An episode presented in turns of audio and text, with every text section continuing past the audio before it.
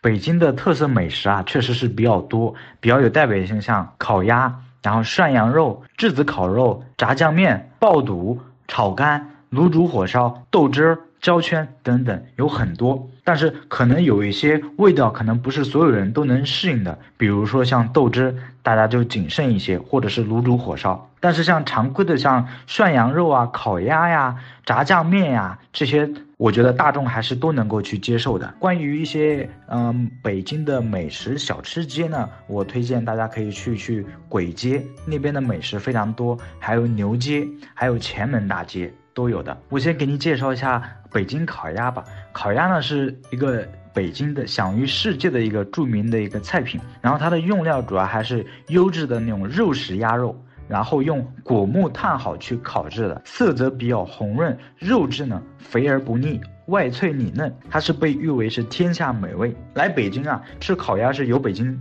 必备的标志，和登长城、游故宫比较齐名。然后，如果你想去吃烤鸭的话，如果冲着知名度的去的话，可能还是建议全聚德，尤其是全聚德在前门店那边是它的总店。然后，北京当地人吃的比较多的，像四季民福、花家怡园、便衣坊，然后小众一些。有特色一些的，像利群烤鸭店，还有大董等等。嗯，如果您是去北京专门是去旅游的话，我建议您住在四环内，然后选择酒店这块的话，建议靠近一些热门的商圈，或者是景点，或者是地铁周边。像商圈的话，晚上的时候可以自己出来逛一逛，吃一吃周边的一些美食。然后，如果选择景点附近的话，其实到景点附近晚上的时候也是比较方便的。然后地铁的话，北京的地铁四通发达，所以说住在地铁周边的话是比较适合这种乘坐公共交通去往各地的。然后现在大家问的问题不是很多，那我就自己再讲一讲一些其他的内容。其实我自己也是一个吃货，